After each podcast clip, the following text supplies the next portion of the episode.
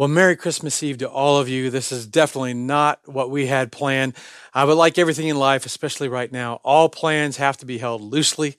And even though circumstances really gave us no choice, I still feel like I need to apologize to you. I told my wife and friends that I hadn't looked this forward to a Christmas Eve gathering possibly ever. And a lot of that is because of all the tension and fatigue and angst that we've all been inundated with for most of 2020.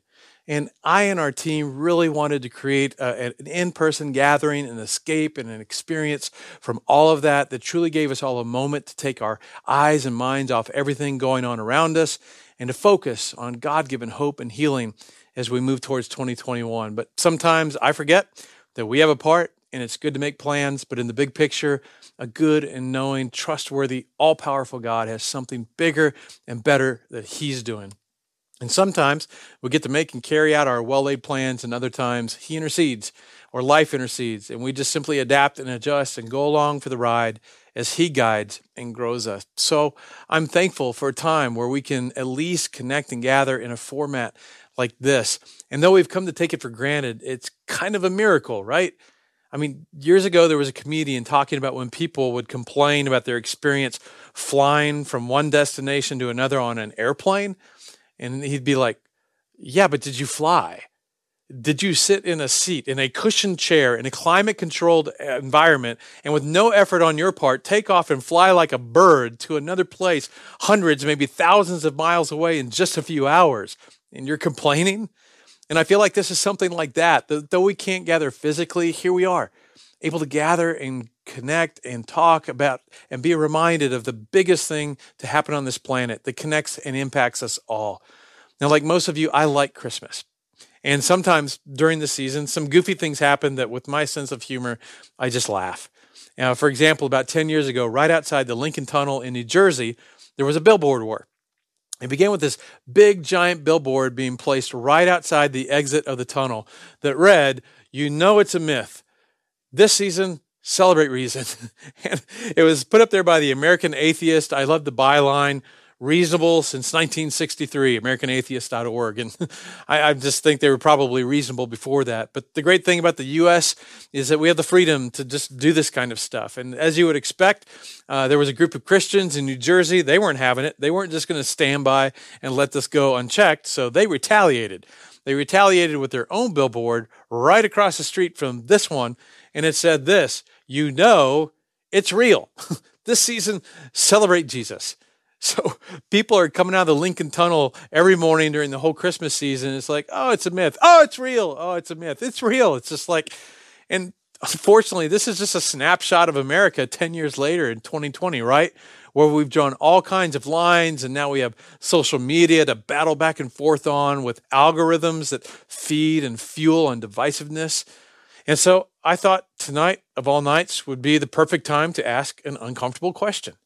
And that question is this with Christmas, is it all really true? Is all this really true? Now, I know that doesn't seem very Christmassy, and yet, especially in 2020, I think it is. And I promise we'll get to the Christmassy part, but I'm asking it tonight because at some point in all our lives, we face the question or a time of wondering is all this really true? Some of you, especially right now, you're asking, and, and you're needing a little reassurance. And, and I know you don't admit that during the season, especially Christmas Eve when your house is decorated with lights and a tree, especially those of you that have a sweet baby Jesus, you know, an ornament or a nativity scene, a ceramic or a plastic baby Jesus, and Mary and Joseph and the wise men and the shepherds and the animals. And there are all these nativity scenes and uh, some of them they're in your neighborhoods and they're outside churches in our city. But if ever there was a time of year to just stop and go, okay, time out for just a second. Did this really happen? I think that time to ask is now. Because some of you connected to us at New Life, you, you, don't believe or you don't believe it yet, or you pretend to believe because you really enjoy being invited to your family's house for Christmas uh, and you don't want to start drama this like this isn't the optimal time of year to go you know mom i've been thinking about this whole christmas thing and i think i'm with the american atheist reasonable since 1963 i i think it's a myth But you don't do that because you don't want to be written out of the will. And if nothing else, you want to keep the peace at this time of year. But if you were being completely honest, you'd say, come on, angels talking to shepherds? I mean, really? Wise men following a star? Can you follow a star? I mean, yeah, we just had this whole thing on the news and social media a few nights ago with planets, but how wise are you if you're trying to follow a star? And, and a virgin birth? I mean, we've become so accustomed to that a virgin birth, born of a virgin. Seriously, mom, dad, I, I promise I didn't sleep with anyone. It just happened. But see, there's so much momentum around Christmas that we never really stop to think about that. Like, why is this story even in the Bible? You don't even need this story. What do we learn from it? You know, Jesus was born of a virgin, therefore I should go out and do what? Like, I have no idea what to do with that information. There's not any real application. Now, some people would say that, well, the story of the virgin birth is important because it gives credibility to everything else he taught. But I think the resurrection pretty much does that. Because if you can predict and pull off your own death and resurrection before hundreds of witnesses, like I don't even really care who your dad was or wasn't, whatever you have to say, I'm just going to listen to because that's a huge deal. And I promise I, am not being sacrilegious, but I don't even know that we need the virgin birth story because honestly, it's it's so difficult to believe or even prove, and it's so difficult to get our arms around. And if you're like a very rational person, it kind of discredits the rest of the story, right? I mean, if you have to believe in the virgin birth and have to believe that angels spoke and have to believe that ancient ancient Eastern philosophers followed a star, if you have to believe all that in order to embrace the rest of the Jesus story, it can be kind of a game stopper, right? I mean, just a little bit. And plus, if you've studied history, you know it wasn't unusual for things to supposedly have happened in the heavens when famous people were born. When Julius Caesar was born, there are stories about stars and Jupiter and Mars lining up. And there are all these stories that float around about significant famous people and when they were born and uh, things that happened in the heavens. So, for there to be this story that during the birth of Jesus, there was this bright star and angels spoke, this just kind of goes along with what happens with famous people. So, that's not unusual. And I doubt you believe that stuff happened when Julius Caesar was born. So, why in the world would you believe it happened when Jesus was born? Well, one little caveat about Julius Caesar and all those other famous people for whom these stories popped up. Those stories didn't generally surface until long, long after everyone around them during the time of their birth had died, and long after it became evident that these would be people of historic significance. However, in Jesus' case, one thing that separates him from every other famous person for whom things like this were written about is that the story of Jesus' birth and the miracles surrounding it surfaced while all his contemporaries were still alive to dispute it, and long before anybody knew that he was going to be of any historical significance. But beyond that, if you actually stop and think about it, it's still very mythical and difficult for some of us to believe. And some of you have never really stopped to think about it because you've been taught this since you were a child. Others of you, you're glad that a preacher has finally said what you've thought. And, and I want you to know I, I get it. Because through just through the lens of reason, this is a very difficult story to accept. And the reality is, it may keep you from ever investigating the other parts of the New Testament because you feel if you have to embrace all this, like I said, then it can be kind of hard to go forward. So that's why the verses that we're going to look at tonight may be the most important verses in the entire New Testament for you. If you're a person that says, you know, it's okay, I'm willing to go along with the Santa Claus myth and the Jesus myth, I can just go with it. I'm an American, it's seasonal. My mom believed it. My mom's mom believed it. I went to Mass growing up. I went to church growing up. I've got a nativity scene. I don't need it to be historical. I can just kind of embrace the warm, fuzzy feelings and the goodwill of the season. If that's your situation, then the verses that we're going to look at tonight may be the most important verses in the New Testament for you. These may be the verses that God will use in your life to help strip away a myth aspect of Jesus and the mythical aspect of the New Testament. The traditional Christmas story is found in the book of Luke. We call it a uh, call it a book, but this thing that we call Luke is actually an ancient document written in the first century that was so important that people copied it and made copies of it one letter at a time, and they read it and they passed it around. They got it everywhere that they could, and eventually this ancient document was collected with other ancient documents and became what we call the New Testament. And the interesting thing was Luke, we think, was a doctor. We're pretty sure he was, but Luke wasn't Jewish. So he wasn't looking for a Messiah, and he certainly wasn't looking for a virgin born Messiah. In fact, you should know this none of the first century Jews were looking for a virgin born Messiah. In fact, if you said that you were virgin born, then you definitely were not the Messiah because you had to come from the lineage of David. So the whole virgin birth thing, nobody was expecting or looking for that. So Luke certainly wasn't looking for this. And yet, Luke embraced the resurrected Jesus as God's son and thus the teachings and the story of the life of Jesus. And Luke had a friend named Theophilus who was also a non Jewish Christian who was maybe like some of you. He kind of believed in general, but he wasn't so sure about the specifics.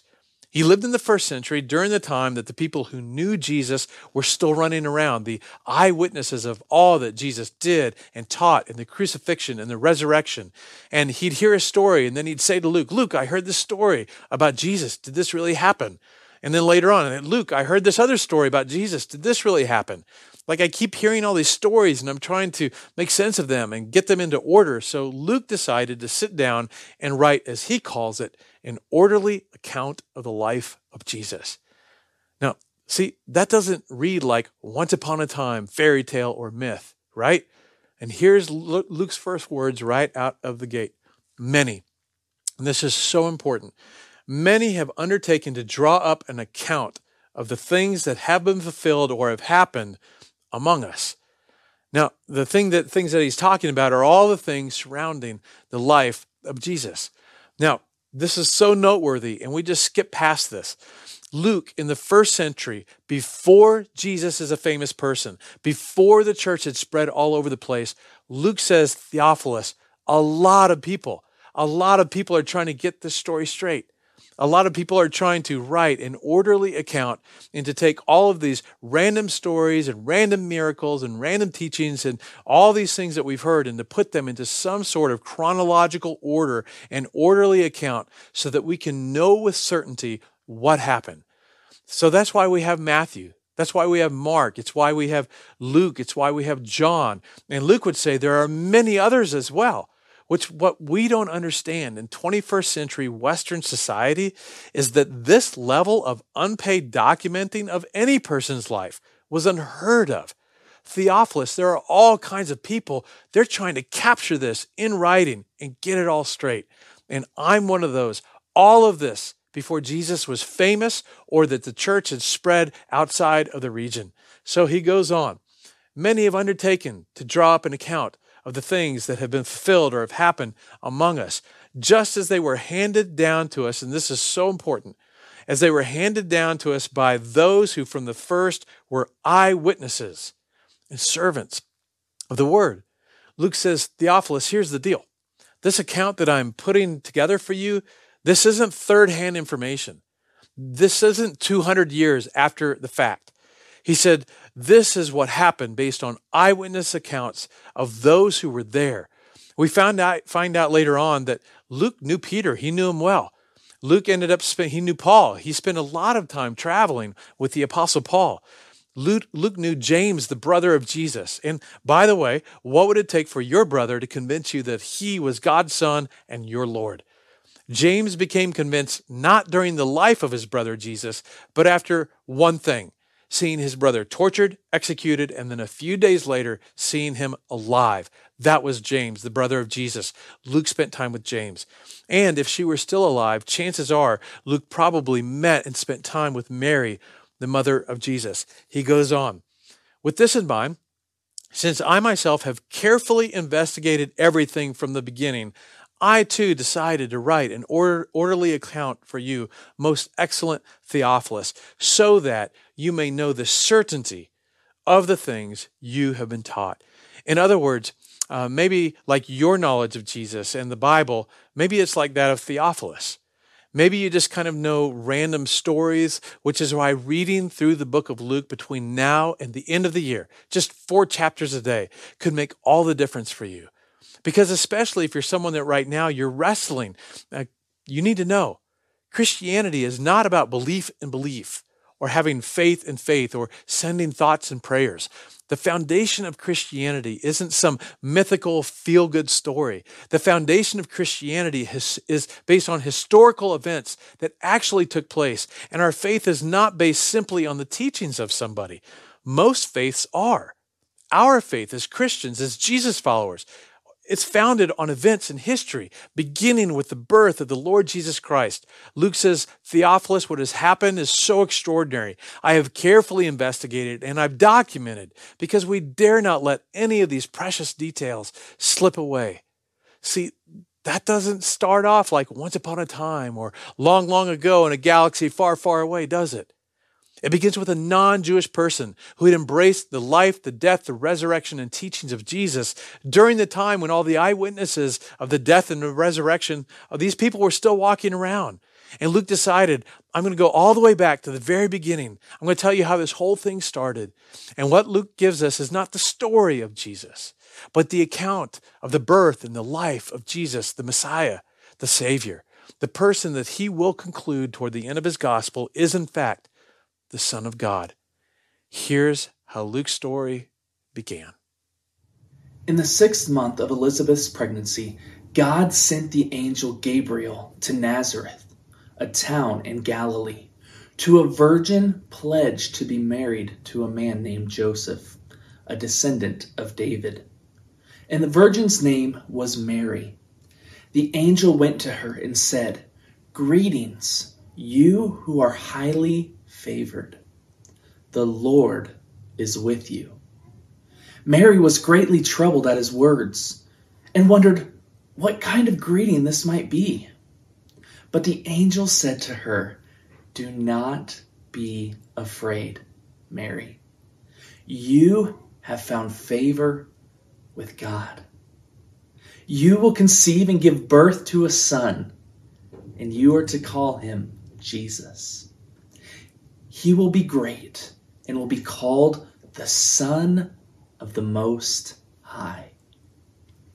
The Lord God will give him the throne of his father David, and he will reign over the house of Jacob forever. His kingdom will never end. How will this be? Mary asked the angel, since I am a virgin. The angel answered, the Holy Spirit will come on you, and the power of the Most High will overshadow you. So the Holy One to be born will be called the Son of God. Even Elizabeth, your relative, is going to have a child in her old age. And she who was said to be unable to conceive is in her sixth month. For no word from God will ever fail. I am the Lord's servant. Mary answered, May it be to me according to your word. Then the angel left. In those days, Caesar Augustus issued a decree that a census should be taken of the entire Roman world. This was to be the first census that took place while Quirinius was the governor of Syria. And everyone went to their town to register. So Joseph went down to the town of Nazareth in Galilee to Judea, to Bethlehem, the town of David, because he belonged to the house in the line of David. He went there to register with Mary, who was pledged to be married to him and was expecting a child. While they were there, the time came for the baby to be born, and she gave birth to her firstborn, a son. She wrapped him in cloths and laid him in a manger, because there was no guest room available for them. And there were shepherds in a field nearby, keeping watch over their flocks at night. An angel of the Lord appeared to them, and the glory of the Lord shone around them. And they were terrified. But the angel said to them, Do not be afraid. I bring you good news of great joy that will be for all people. Today, in the town of David, a Savior has been born to you. He is the Messiah, the Lord. This will be a sign to you. You will find a baby wrapped in cloths and lying in a manger. Suddenly, a great company of heavenly hosts appeared with an angel praising God and saying, Glory to God in the highest, and on earth peace to those to whom his favor rests. Peace.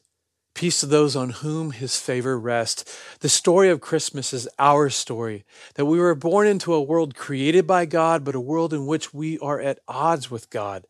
But then Jesus arrived to tell us that God so loved the world, that God so loved you, that he sent him, his one and only son, to pay the price and make the sacrifice that would offer us peace, the thing that we want the most in this life and the next. So that is what we celebrate at Christmas. For some of you, 2020 has been okay. Uh, tonight, you're doing about as well as you were a year ago, this time last year. However, for most of us, 2020 has been challenging at best and brutal at worst. Most of you, honestly, you're just tired.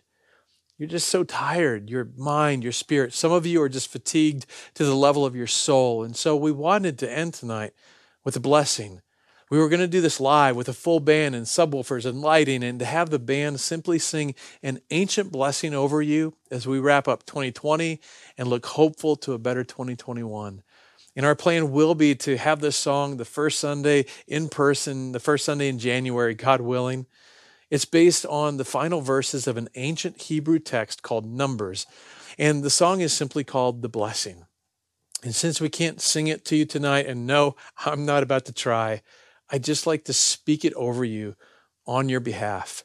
And it goes like this The Lord bless you and keep you and make his face shine upon you and be gracious to you. The Lord turn his face toward you and give you peace. May his favor be upon you in a thousand generations, and your family, and your children, and their children, and their children. May his presence go before you and behind you and beside you, all around you and within you, because He is with you. He is with you. In the morning and the evening, in your coming and in your going, in your weeping and your rejoicing, remember, He is for you. He is for you. And then it wraps with a word that you've heard a million times, but maybe you never knew the meaning of it. It's the word Amen. It's derived from the Hebrew Amen, which means certainty or truth or verily. It means it is so or so be it. And so my prayer is that this blessing, that God would be with you and make his face shine on you and that you would feel it and know it. May it be so. So be it. Let me pray for us.